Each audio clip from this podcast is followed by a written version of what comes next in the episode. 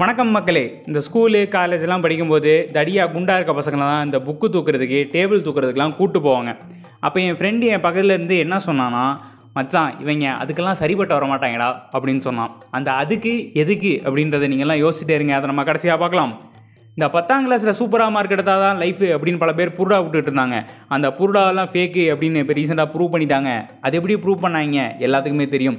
பத்தாம் வகுப்பு பொது தேர்வை ரத்து பண்ணிட்டாங்கோ. இந்த நாமக்கல் ஸ்கூல்லலாம் படித்த பசங்கள்லாம் ரொம்ப பாவம். அதுவும் ஒரு வருஷத்துக்கு ரெண்டு வருஷம் படிச்சிருப்பாங்க. ரொம்ப ஃபீலிங்கில் இருப்பாங்க. ஆனால் தம்பி கேட்டுக்கோங்க.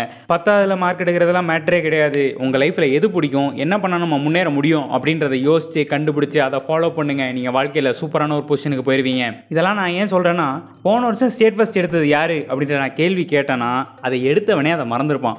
உங்கள் எல்லாத்துக்கும் ஜெஃப் பிசாஸ் யார் அப்படின்றது தெரியும்னு நினைக்கிறேன். அவர் தான் அமேசான் கம்பெனியோட சிஇஓ அண்ட் ஃபவுண்டர் அவருக்கு இப்போ ரீசெண்டாக ஒரு மெயில் வந்திருக்குது. அதை டேவ் அப்படின்றவர் அனுப்பியிருக்காரு. அவர் என்ன இதில் குறிப்பிட்டிருக்காருன்னா இந்த டேவ் வந்து அமேசானில் ஒரு ஆர்டர் போட்டிருக்காரு ஆன்லைனில் ஒரு ப்ராடக்டை வாங்குறதுக்காக. அப்போ தான் இந்த பிளாக் லைஃப் மேட்டர்ஸ் அப்படிங்கிற இந்த பிரச்சனை பயங்கரமாக பெருசாகுது அமெரிக்காவில் இந்த பிரச்சனைக்காக ஆதரவு அளிச்சிருக்காரு நம்ம ஜெஃப் பெசோஸ். இதை பார்த்த டேவுக்கு சரியான காண்டாயிருச்சு. ஏன்னா அவருக்கு இதெல்லாம் பிடிக்காது போல் அவர் சரியான நிறவெறியராக இருப்பார் அப்படின்னு எல்லாரும் சொல்கிறாங்க அதனால் டேவ் ஜெஃப் பிசாஸுக்கு ஒரு மெயிலை தட்டி விட்றாரு. என்னென்னா நான் உங்கள் கம்பெனியில் இந்த மாதிரி ஒரு ஆர்டரை போட்டிருந்தேன் ஆன்லைனில். ஆனால் அதை நான் கேன்சல் பண்ணிட்டேன். ஏன் கேன்சல் பண்ணேன்னா நீங்கள் இந்த மாதிரி பிளாக் லைஃப் மேட்ரஸுக்கு சப்போர்ட் பண்ணிட்டீங்க. அதனால நான் கேன்சல் பண்ணிட்டேன். நீங்கள் இந்த மாதிரி ஒரு கஸ்டமரை லூஸ் பண்ணிட்டீங்க அப்படின்னு அந்த மெயில் அனுப்பிச்சிருக்காரு. ஜெஃப் பிசாஸ் இதை பார்த்துட்டு என்ன பண்ணியிருக்காருன்னா அதை அப்படியே ஸ்க்ரீன்ஷாட்லாம் எடுத்து இன்ஸ்டாகிராமில் போட்டிருக்காரு. என்னென்னா நான் இந்த கஸ்டமரை லூஸ் பண்ணுறதுக்கு ரொம்ப சந்தோஷப்படுறேன் அப்படின்னு. முத முதல்ல அமேசான் இந்த மாதிரி ஒரு செய்தியை வெளியிட்டிருக்கு. இதனால் என்ன பெருமையாக தெரிவிச்சுக்கிறாங்கன்னா நாங்கள் நிறைவேறிக்கு முழுமையான அப்போசிஷனை கொடுக்குறோம் அப்படின்னு. இந்த வருஷத்தில் என்னமோ நிறையா விபத்துகள் நடக்கணும் அப்படின்னு எழுதியிருக்கு போல். ஆல்ரெடி இந்த விசாகப்பட்டினத்தில் ஒரு விபத்து நடந்தது. அதே மாதிரி அசாமில் ஒரு விபத்து நடந்திருக்கு இப்போ. ஆயில் அண்ட் நேச்சுரல் கேஸ் நிறுவனத்தோட ஒரு எண்ணெய் கிணறு பயங்கரமாக தீ பிடிச்சி எரிஞ்சிருக்கு.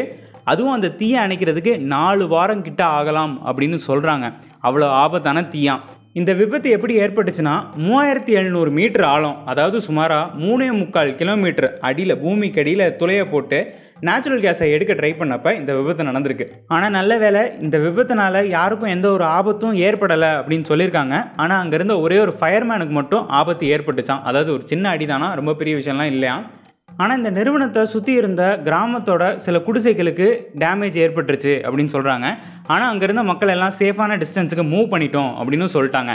இந்த விபத்துனால அங்கிருந்த மக்கள்லாம் சேர்ந்து போராட்டமும் நடத்தியிருக்காங்க. ஆனால் அந்த கம்பெனி வெள்ளக்கொடியெல்லாம் காமிச்சு சமாதானம் பேசி சமாதானப்படுத்திட்டாங்கோ. சரி நான் ஸ்டார்டிங்கில் கேட்ட கேள்வி யோசிச்சு பாருங்களேன். இந்த குண்டா இருக்கவங்கலாம் எதுக்கு சரிப்பட்டு வர மாட்டாங்க என்னதான் அவங்க குண்டா இருந்தாலும் அவங்கள துப்பாக்கியில் போட்டு சுட முடியுமா? நன்றி வணக்கம்.